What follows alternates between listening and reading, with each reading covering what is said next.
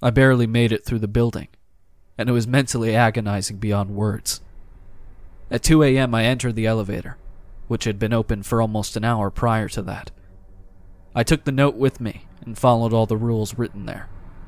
The elevator stopped on floor 33, despite my hopes.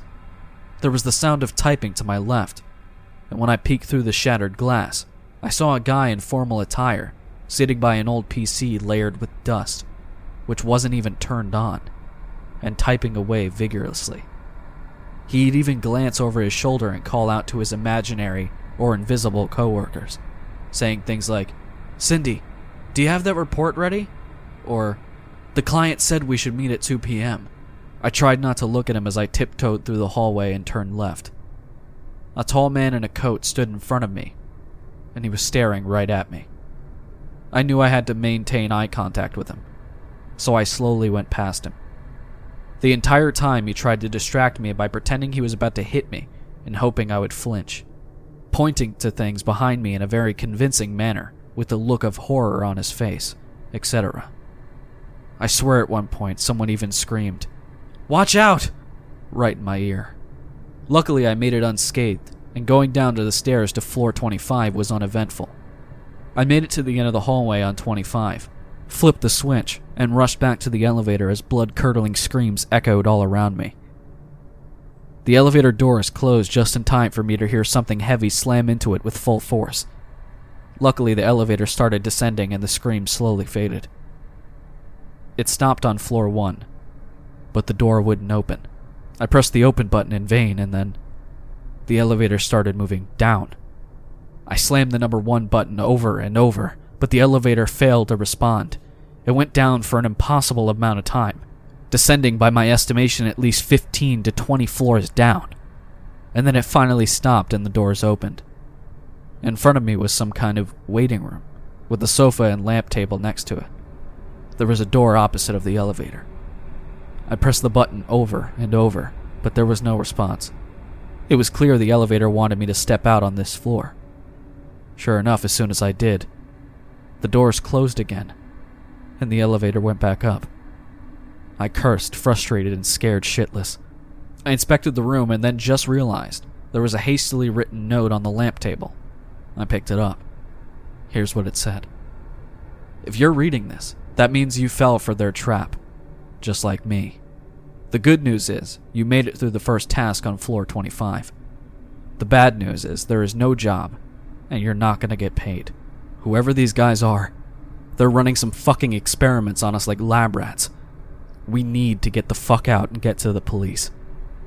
Read this next part carefully, because your life will depend on it. When you go through the door on your left, you'll find yourself in a mansion of some sorts. You need to make it to the third floor, but it won't be easy. Follow these rules. Floor 1. Go through the hallway, but whatever you do, don't fucking look in the mirror to your left. You may see with your peripheral vision the reflection not mimicking your own movement, or just facing and staring at you, but do not look at it. Close your eyes if you have to.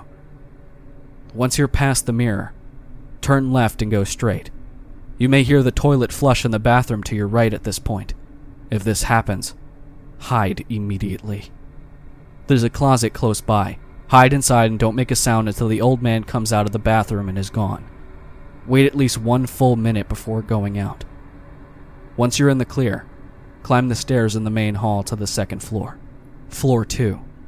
Turn right and take the second door to the left, the blue door. I have no idea what will happen if you take the other doors or turn left. Once through the blue door, you'll find yourself in a big room full of mannequins. Dozens of mannequins will be on both sides. You may hear giggling, and some of them change direction of their gaze, and their positions or poses when you don't look. But I think they won't harm you if you don't disturb them. If any of the mannequins' heads drop to the floor and roll in front of you, run as fast as you can and close the door behind you once you're out. You should be close to the stairs again now. Follow the hall how to wins and don't worry about any voices you hear from the adjacent rooms, even if they beg you to come help them. If you hear or see any of the doors opening, hide again. The old man might seem someone you can overpower easily, but don't even fucking think about it. Once he's gone, climb the stairs. Floor 3. Remember that man from floor 33 who you had to keep eye contact with? He might be here again, but he's gonna be more aggressive this time. You're gonna hear someone scream something like, I've got you now, right behind you, but ignore it. You will also start to feel a stinging and burning sensation in your eyes. Do your best not to blink. If you have to blink, try not to keep your eyes closed for more than a second. Maintain eye contact with him and go through the hall until you can turn left, left from the original position. That means you're right as you're facing the man backwards. If you see a woman in patient's gown standing in front of the elevator, facing away from you, just stand next to her and wait for the elevator. If she asks you to come inside the elevator with her, politely decline.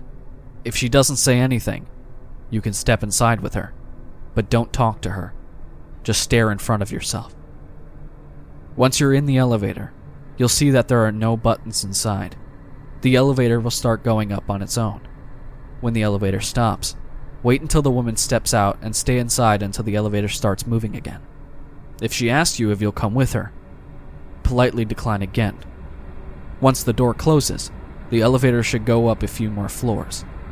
Now, if the woman was not there at all, but then you took the elevator and she enters when the door opens, exit immediately.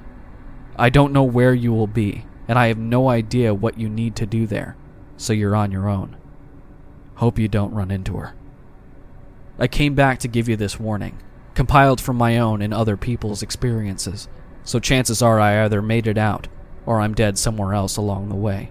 If you manage to get out, expose these fuckers and don't let anyone else get fucked over. Good luck. From guard who came before you. You gotta be fucking kidding me was my first thought. Ten minutes later, though, I was in the clear and managed to get to the elevator by following every rule the guard laid out. I was lucky, though. Aside from the old man in the bathroom, no one else bothered me. I heard a giggle and a set of footsteps in the mannequin room, but neither the staring man nor the patient woman were present, so I managed to safely take the elevator. My heart thumping the entire time so fast I thought it was going to burst out of my chest. The elevator started going up, and I prayed I would be back at the reception. My hope was short lived, because when the elevator stopped and the doors opened, I was in an advanced security room with a bunch of camera feeds across the entire wall. On the desk on the top of the keyboard was another note.